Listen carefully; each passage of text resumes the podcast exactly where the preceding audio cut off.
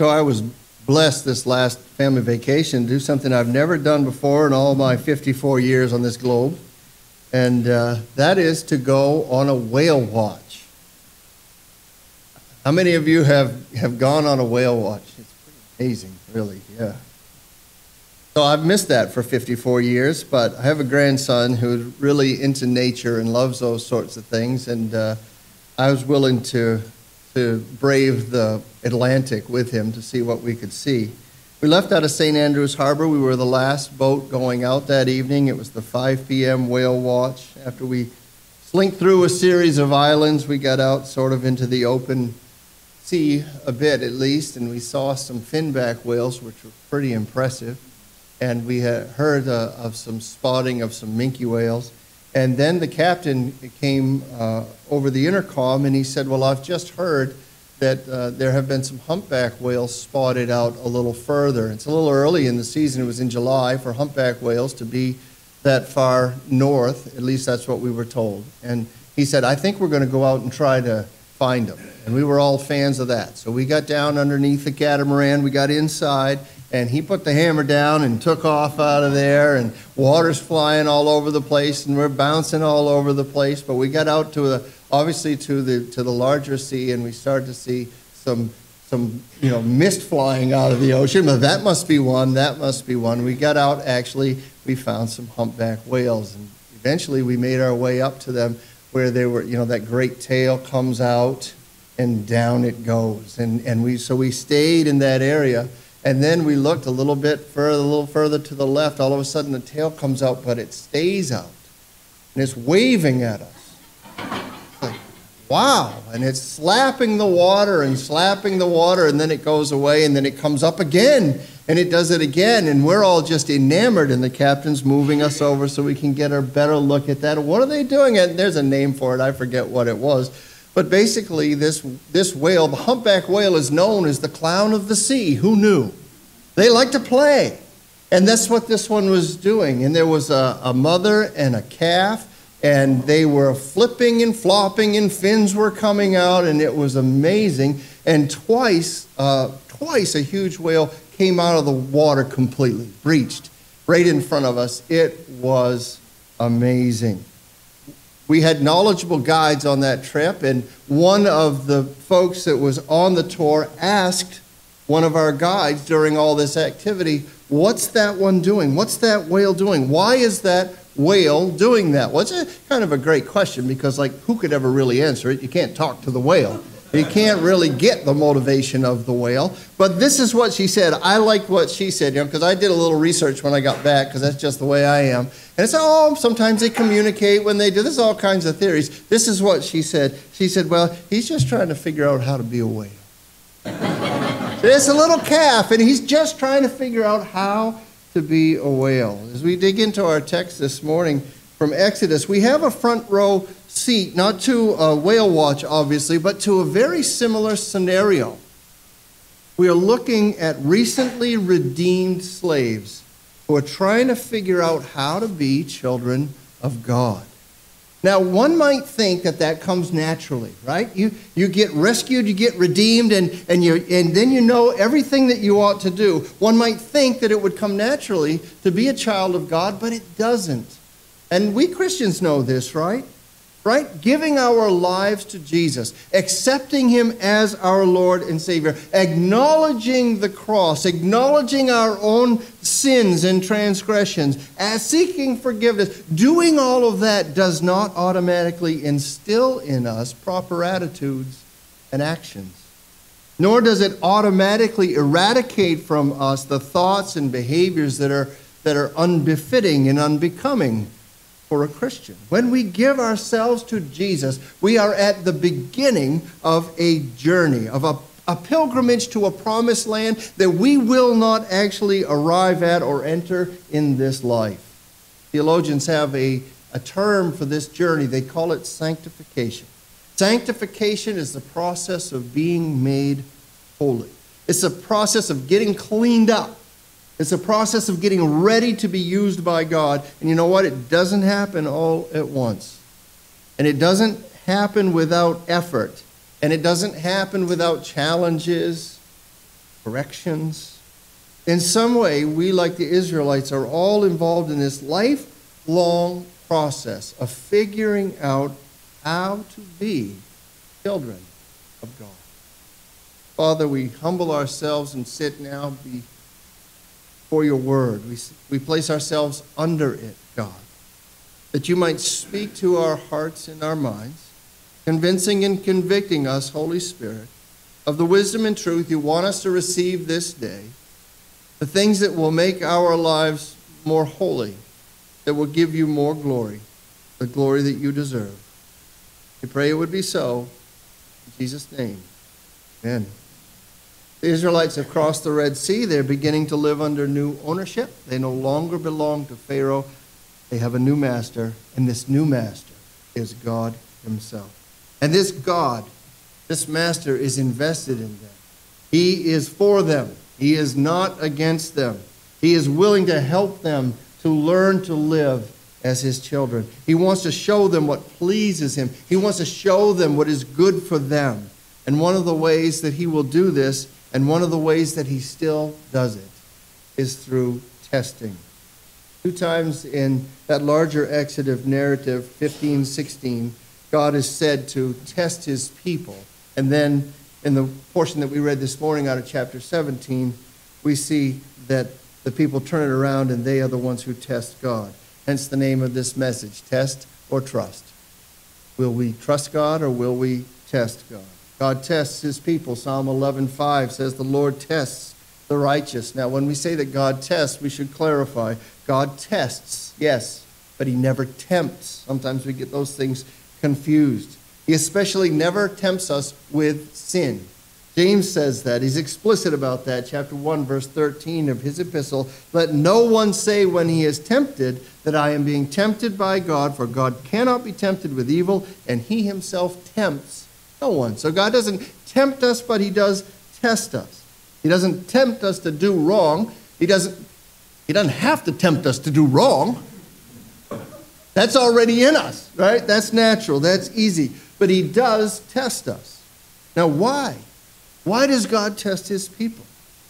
A teacher might teach on a subject for a period of time and then decide to test her students.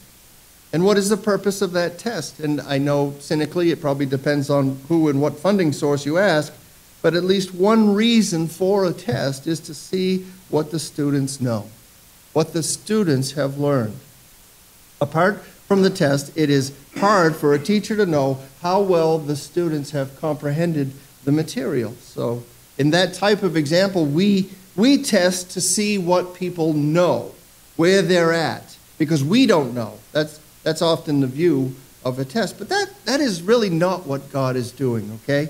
God already, think this through, God already knows where people are at. All right? God is not like us at, in this way. I wonder what will happen if I take these Mentos and I drop them in a bottle of soda.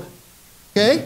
God is not wondering, I wonder what will happen if I take this vinegar and I pour it into a pile of baking soda. God knows what is going to happen.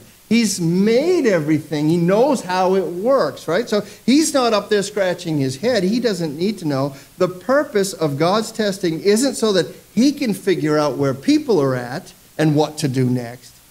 One purpose is so they can see where they're at and figure out what to do or not to do next. God tests, and then God tests are revelatory for those who have eyes to see and ears to hear. How we respond to them reveals our true spiritual condition, what we truly believe. So, one reason that God tests us is to show us the truth about ourselves, even to show us at times our own helplessness, show us our own neediness. Things that can only be met in Him and through Him. A second reason that God tests His people is to refine their faith. The early church father Clement of Rome wrote about the sanctifying purpose of the wilderness, saying, After this, that would be the reference to the crossing of the Red Sea, Moses, by the command of God, whose providence is over all, led out the people of the Hebrews into the wilderness, that he might root out the evils which had clung to them by a long continued familiarity with the custom of the Egyptians. So when we come to Jesus, sometimes we come to the Lord with a long, continued familiarity with the ways of the world and living under the ownership of the world. We come with customs and attitudes and, and behaviors that no longer apply to the redeemed, to the new creation, and that really are no longer needed. But it's hard to get rid of them sometimes because we've leaned on them for so long, or they've been a part of who we are for so many years. So God tests us sometimes just to get us to break these bad habits. Clement says to root out the evil, to root out the stuff in us that doesn't belong and that isn't necessary anymore. Gee, we, most of us don't like to throw anything away, even the bad stuff.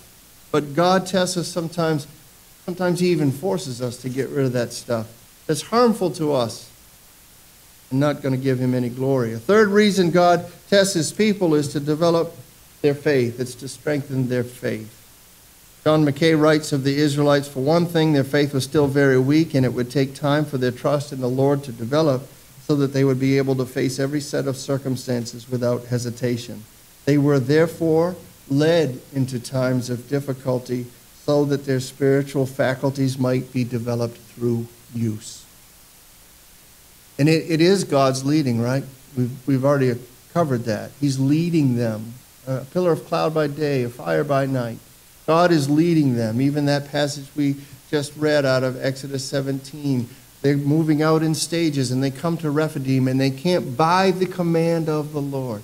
God is leading them, but He's not leading them into five star hotel situations. He's leading them into difficulty. Why is He doing that? So that their spiritual faculties might be developed through use. Why would God lead you into something difficult? To put your faith to the test and to strengthen your faith. It's easy to say that we live by faith, but when do we ever take it out of our back pocket? When do we ever actually put it into practice? How many circumstances do we even have in our lives where we can say, I have nothing in the tank and I have empty hands, and the only way I can get through this is by believing in God? That happens, but it doesn't happen every day. With regularity, we count on other things. We count on our strength, we count on our competence, we count on our, our, our gifts, we count on our bank account, we count on our friends and our family, and we don't have to live by faith. God sometimes leads us to difficult situations where we have to lean on Him and we have to exercise our faith, and our faith will become developed through use. And the more that we do that, the more that we understand that He is reliable, the more ready we are when the next tough situation comes to turn to Him and not be rattled. But to be at peace, like David in Psalm 62, who finds rest in God as his hope and salvation, his rock and his fortress even though bad things are happening all around him. God also tests us to teach. Charles Spurgeon, so the test isn't just the end of teaching, and teachers know that. The test is part of teaching. And God tests us to teach. Charles Spurgeon referred to the wilderness as the Oxford and Cambridge for God's students. So you feel like you're wandering through some wilderness today, you're going through the Oxford and Cambridge for God's sake. That's the only way I would ever get into Oxford and Cambridge, I guess. There they went to the university, he says, and he taught and, and trained them, and they took their degree before they entered the promised land. So they're being training. It's, it's uh, Tony Merida in his commentary calls, calls it Wilderness University. Ross Blackburn uh, puts it in his book on Exodus, The God Who Makes Himself Known. He says, God tests primarily to instruct. So we come again to Marah, this place where the water was bitter, right? Three days of journeying without a drink. The people are thirsty. They, they come across some water, which seems like it's a great thing, but all of a sudden they find that it's undrinkable. How are they going to respond to this undrinkable, bitter water? And what will their response reveal? Verse 24 of chapter 15 and the people grumbled against Moses. And Moses does what the people should have done. He calls out to the Lord. And the Bible says that God showed him a log. And the Hebrew word here uh, indicates that God pointed it out to Moses.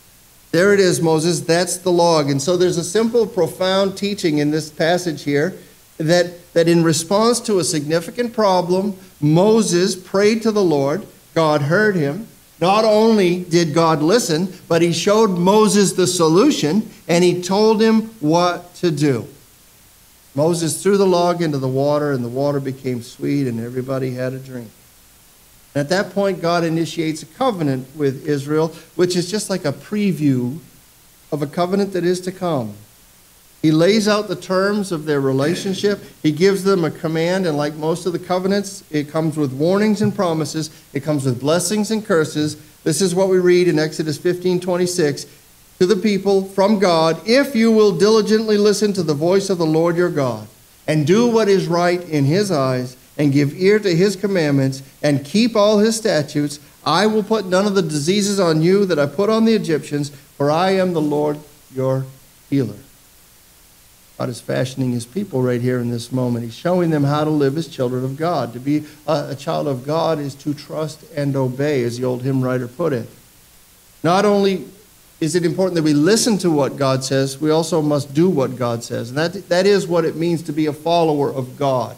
To claim to be a disciple. A disciple, a disciple is a learner and a follower. And, and this, this idea is reiterated by Jesus in the Great Commission, right? That disciples make disciples, not just by preaching and not just by baptizing, but what he says, what does he say? He says, teaching them to obey all that I have commanded you. God desires people who will be faithful in obedience.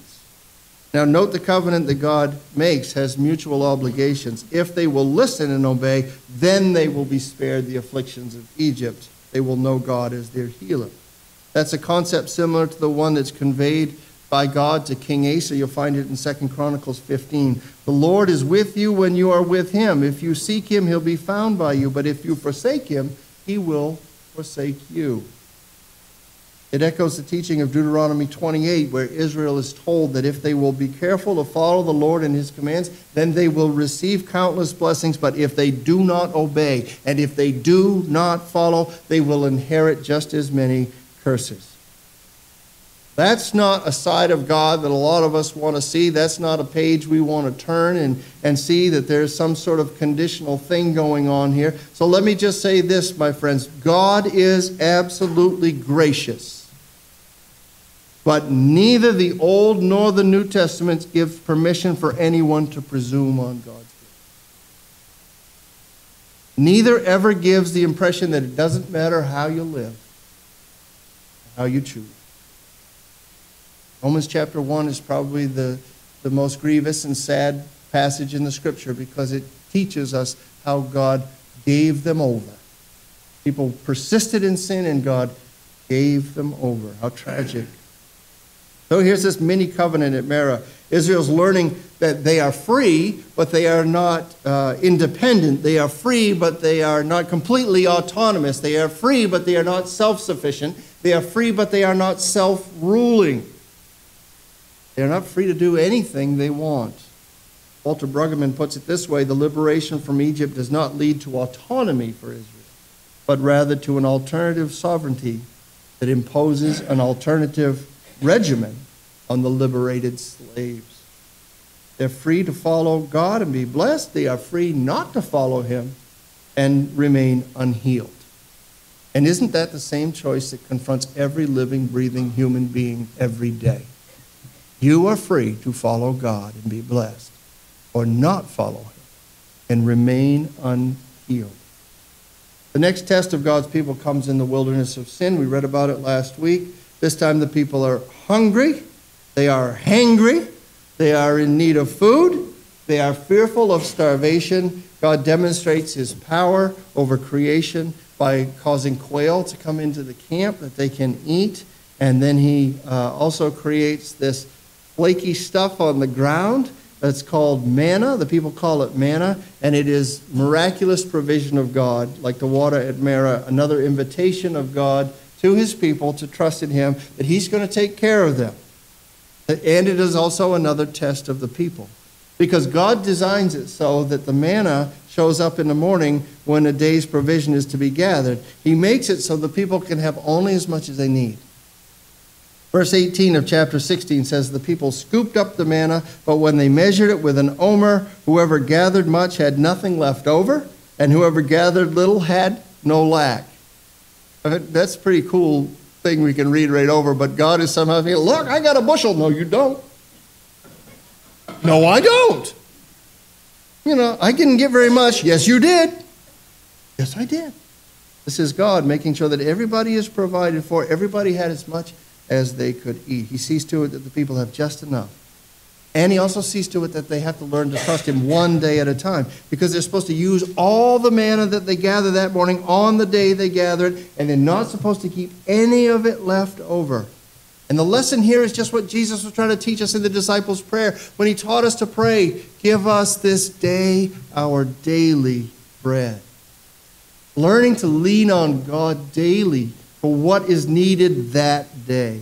Now, not surprisingly, a few folks had some problems with this rule that God made about collecting manna. They didn't trust Him enough, or maybe they trusted themselves too much. It's hard to say, but some tried to keep part of the manna until morning. They probably thought they were being wise. You know, they're just squirreling a little bit away, just in case uh, that uh, proverbial rainy day comes, a day when the manna is not available. So they broke the rules to have a little set aside. And we might wonder there, well, what's the, what's the big deal? I mean, what's the issue with setting a little bit aside if these folks do want to save up for a rainy day?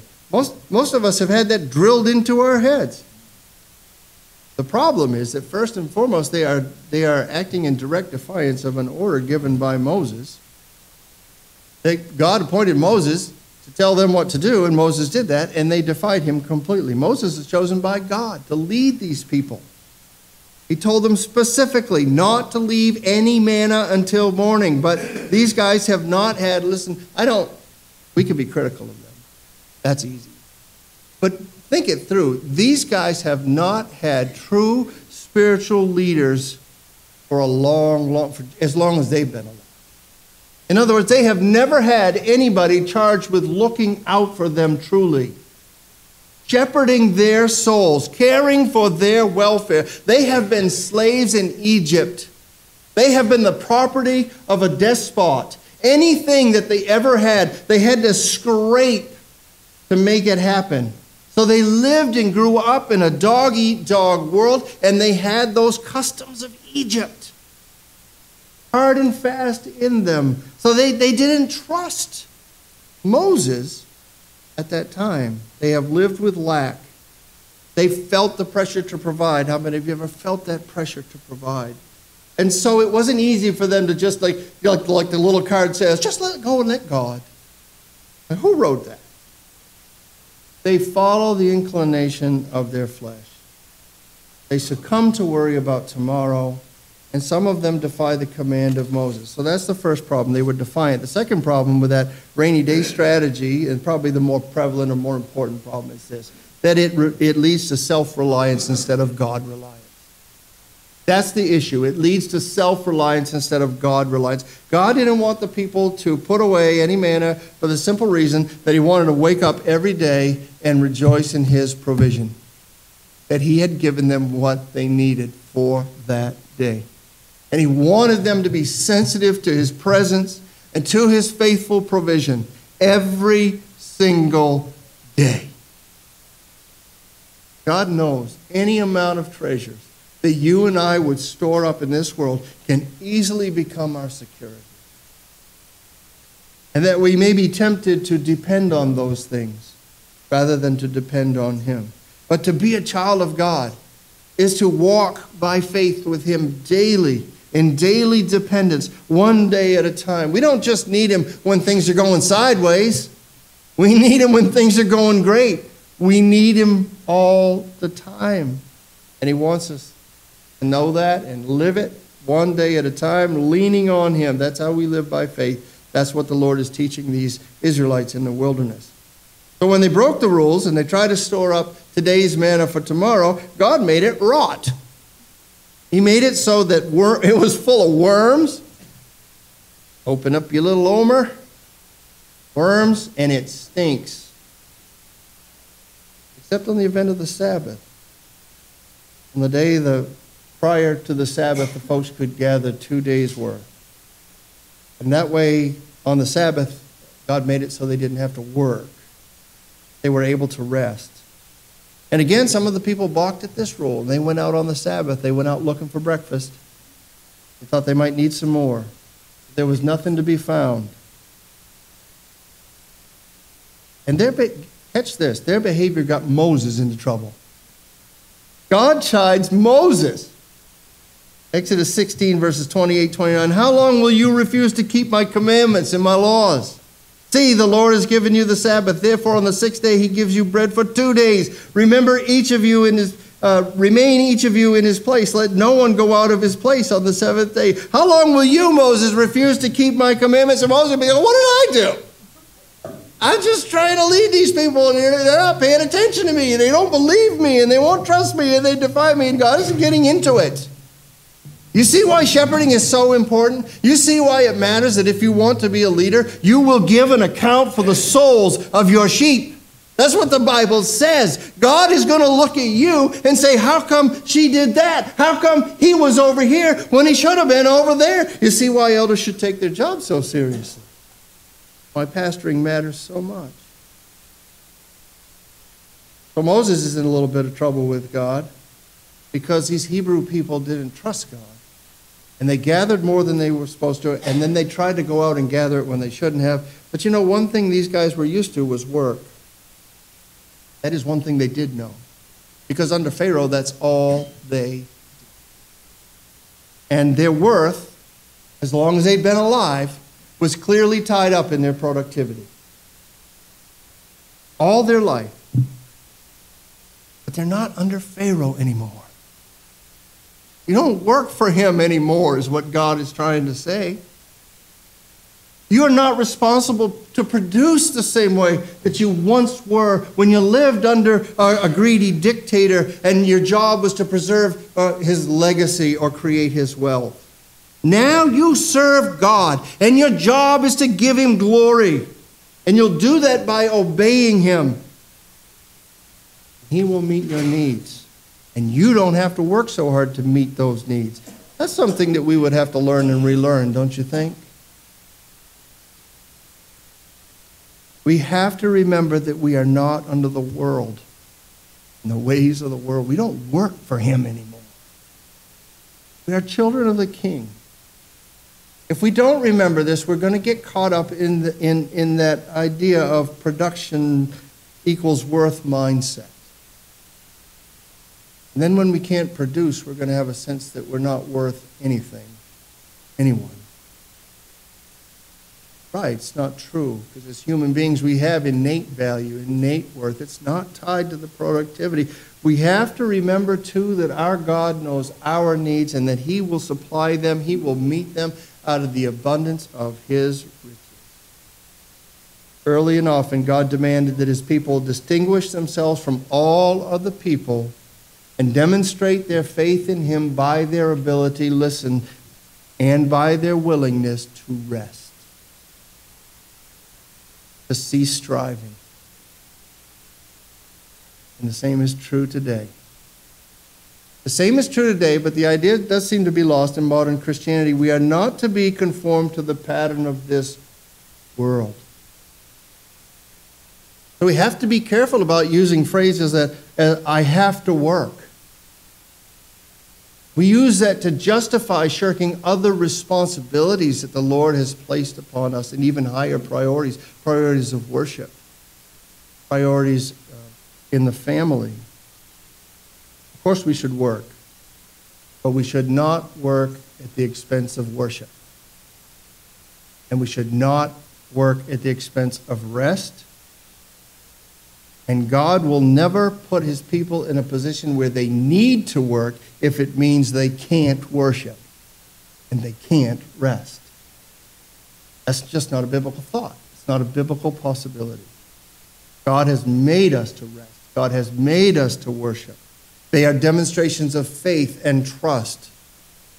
By allowing the double portion on the day before the Sabbath, God was trying to teach his people that they would not suffer deprivation by carrying out his commands. He's going to reward them work and worship, work and rest. That's what it means like to be a chosen child of God. He will take care of them. That's what he was trying to teach them. He will take care of you. That's what he wants you to know. At Marah in the wilderness of sin, it was God who was testing the people as we moved to the third final location in the narrative. We're in Rephidim to a place later known as Massah and Meribah because of the provocation, the temptation that was taking place there. It is not God who's testing the people, it's the people who are putting God to the test. After all he's done for them, this is the place where they begin to wonder if he's truly with them. And for the second time, they come to a place there's no water and the people are thirsty. Did they learn anything at Marah? Did they learn anything at the first place where there was no water and God provided? It doesn't look like it. Old habits die hard, don't they? You have got to crucify old habits and then stomp them on the head regularly. Why the old Puritan says, be killing sin, or sin will be killing you. Old habits die hard. One thing I have learned about God's faithfulness over the years, perhaps you've learned this as well, is that if I don't learn the lesson that He's trying to teach me the first time, He gives me another chance. That's how good He is to us. You might be here this morning, whatever's going on in your life that you're not really happy with, and you're like, why does this keep happening to me? Great question. You might want to search for the lesson that the Lord is trying to teach you. You might want to listen and see what He's up to. To do the same thing and expect a different result is the definition of insanity, right? Some of you are you're already thinking that. You're sitting there going, I know this. I say it this way to a lot of people in counseling. I'm like, if you want a different cake, you better put some different ingredients in it. Keep doing the same thing, you're going to get the same result. The people complain. The complaining uh, escalates to confrontation, and then they quarrel with Moses. And if Moses isn't being melodramatic here, it looks like they're about to uh, mutiny. It looks like they're about to kill him. And the Lord tells him what to do grab that staff, go get some elders, go to this rock. I'm going to stand here. I want you to strike that rock. Abundant water is going to come out of it. Everybody's going to get something to drink. And Moses did exactly that. He, he is the example of obedience here. And then he renamed that place Massah and Meribah because of the quarreling of the people of Israel because they tested the Lord. So here at Massah, Israel fails to trust God. They take it to a new level of awful. They question God. And to use the famous words of C.S. Lewis, they put God in the dock. That is, that they have God standing in the place of a defendant in a court of law. Tim Chester says in his Exodus commentary uh, that this is what we do when we grumble and complain. He says, when we grumble and complain, that's what we're doing. We're putting God on trial, and we're finding him guilty. He has failed to deliver us the life that we want. He, he he has failed to give us what we feel that we deserve. He, he hasn't given us the better that we think we need. That's the mindset at Massah and Meribah, okay?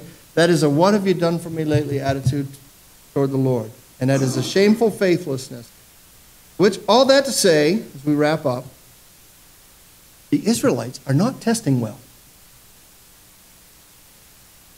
They're just not testing well.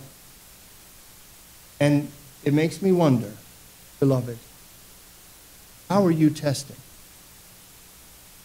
How are you doing in your wilderness journey, sanctification?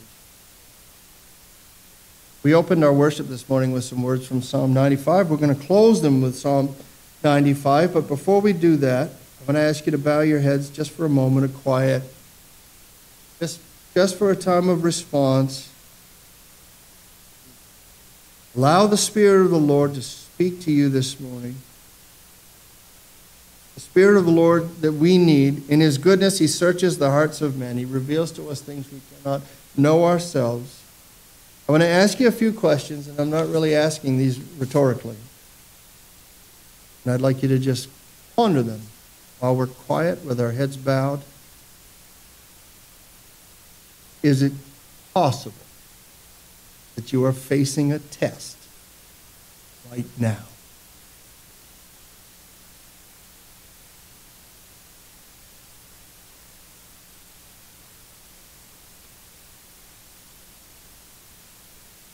Have you even thought of your struggles or your difficulties in this way? Not bad luck.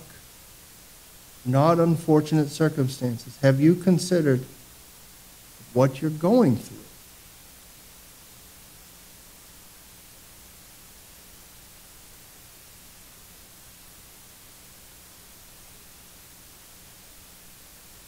Have you contemplated in the midst of these circumstances just what is God up to?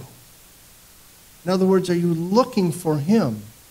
Not just to deliver you from a mess, but to find Him in the mess.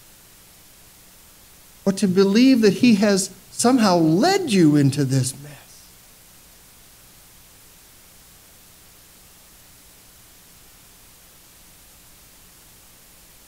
What might God be trying to show you about you? What might He be trying to show you about your true spiritual condition?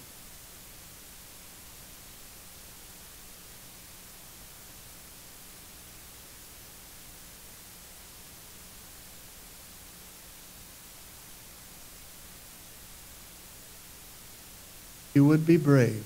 What evil? God Almighty trying to root out.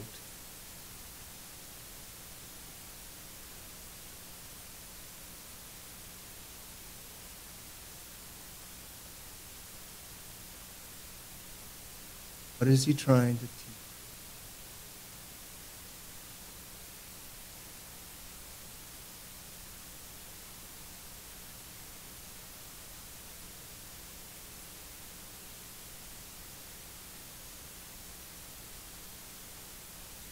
Keep your heads bowed just for a second, a few seconds more. Let me just finish up.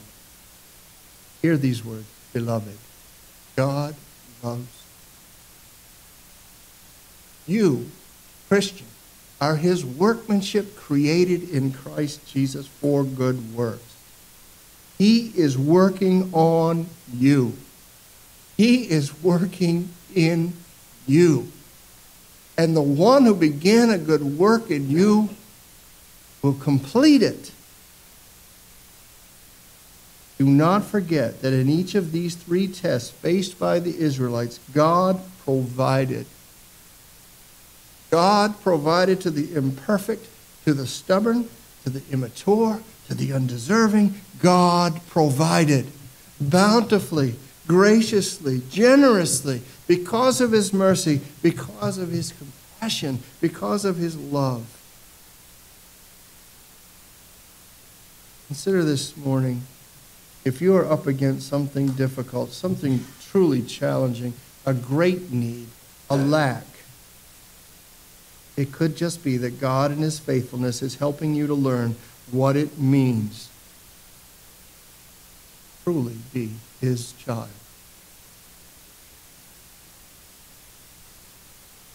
Psalm 95, verses 7 and 8. So today, today, if you hear his voice, do not harden your hearts.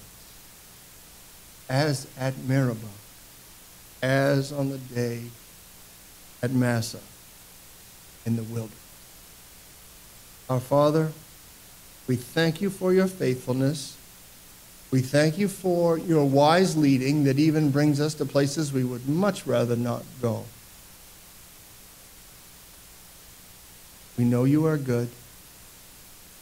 We thank you that you love us, that you're more than capable of providing each and every need that we might have. Thank you for loving us enough to test us and try us.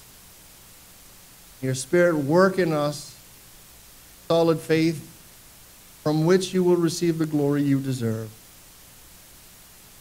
Deliver us from the temptation, God, to look at the hard things, the evil the injustices and the unfairness, to look at those things and simply react by hardening our hearts, holding out our arms, and keeping everything at bay, building up little walls of self protection. Deliver us from those easy habits, those old habits, and remind us we don't work for them anymore. For your glory we pray in Jesus' name. Amen. God bless.